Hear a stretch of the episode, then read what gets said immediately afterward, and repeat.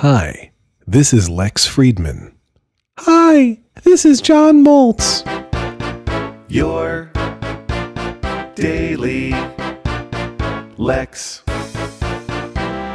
I have a confession to make. That was not actually John Moltz. That was me having some fun yesterday. Somebody was tweeting at The Incomparable and Jason Snell and saying, hey, I have a hard time telling apart Moltz and Lex's voice. And Jason was like, these are very different voices.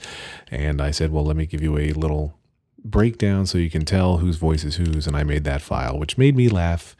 It was, uh, you know, thirty seconds of my time for what I found was really funny. I'm very easily amused. By myself. It's Friday, May sixteenth, which means it's about to be the weekend. And once again, I'm leaving my house. As soon as I finish uploading this episode, I leave my house to go to Manhattan.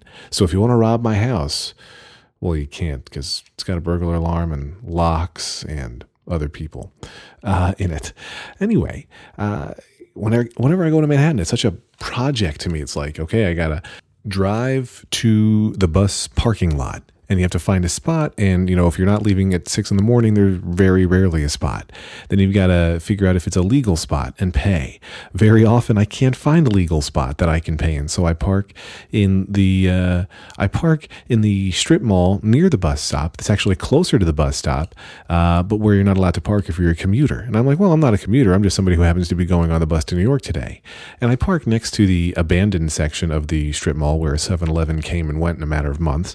And I don't feel too guilty, and I've never gotten a ticket or in trouble or anything, but I do, like, you know, I park and then I walk like, hey, I'm just going to a store. I'll be back in my car in a minute. I'm certainly not going to the bus. And I go into a store and then I leave my car there and I get on the bus. But so then it's, it's, you know, the parking, the stress of knowing that I'm potentially breaking some serious parking rules, getting on the bus. Then you take the bus for an extremely long time and you hope that nobody sits next to you. So every time somebody's getting on the bus, uh, you uh, you never make eye contact. You you get a slightly grumpy look on your face because you don't want somebody to sit, especially somebody like massively obese or odoriferous. You don't want those people next to you on the bus. So I just don't make eye contact because you make eye contact. You're like, oh, could I sit there, please?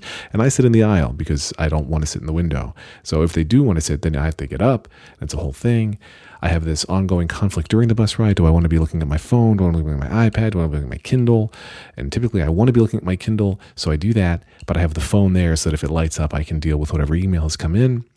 You get into Manhattan, you've got to wend your way through Port Authority, and then you've got to figure out, well, am I going to do a cab or an Uber? A cab is the more cost-effective thing, but if there's a long cab line, forget it, I'm just going to take Uber. But when you take Uber by Port Authority, they have no idea what to do. I don't understand how the incompetence gets so big outside Port Authority, but the Ubers are like, oh, I see that you're at eighth and forty-second. Let me go to ninth and eighty-third.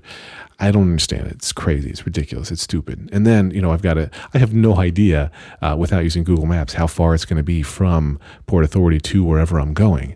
Uh, today it's Soho. I don't even know what Soho is short for. I, I in L A it was Southern Hollywood, so I have no clue what to expect. So anyway, I'll be in Hollywood, Manhattan today. And then I got to, you know, eventually once the, their meetings in Manhattan are over, you got to reverse the whole process. Okay. So now it's going to be get an Uber back to Port Authority, get back on a bus, don't make eye contact, hope for a seat all by yourself, rarely get it. And then going back is way more stressful because going back, you know, I've had a day in Manhattan now. I'm tired. I'm weary. I'm willing or able to drift off to sleep, but I cannot allow myself to sleep because I will never wake up at my bus stop. Now, there are tricks I could use with my iPhone, like remind me when I get to this geofence area that you should, you know, go off and hopefully that'll wake me up or set a time-based alarm, whatever. Not going to count, not going to count on it, not going to rely on it. Way too stressful. So I got to stay awake. I got to stay alert. And there are parts of the bus ride that don't ever look familiar to me where, so there's inevitably like fifty minutes into the ride and my ride is about sixty-two minutes, fifty minutes into the ride. I'm like, man, I don't recognize anything. Did I miss my stop somehow? Did we make great time? And we've gone beyond where I need to get off. And, uh, it's never happened. I've never missed my spot. I can't say that for many of my friends who have missed their spot, their stops. Uh, of course, they take the bus many more times than I do, so they have many more chances to miss their stops. But uh, I always worry about it. So anyway, I'm leaving the house today, and as you know, that's always a bother. So hold a good thought for me. Have a great weekend, too. Lex.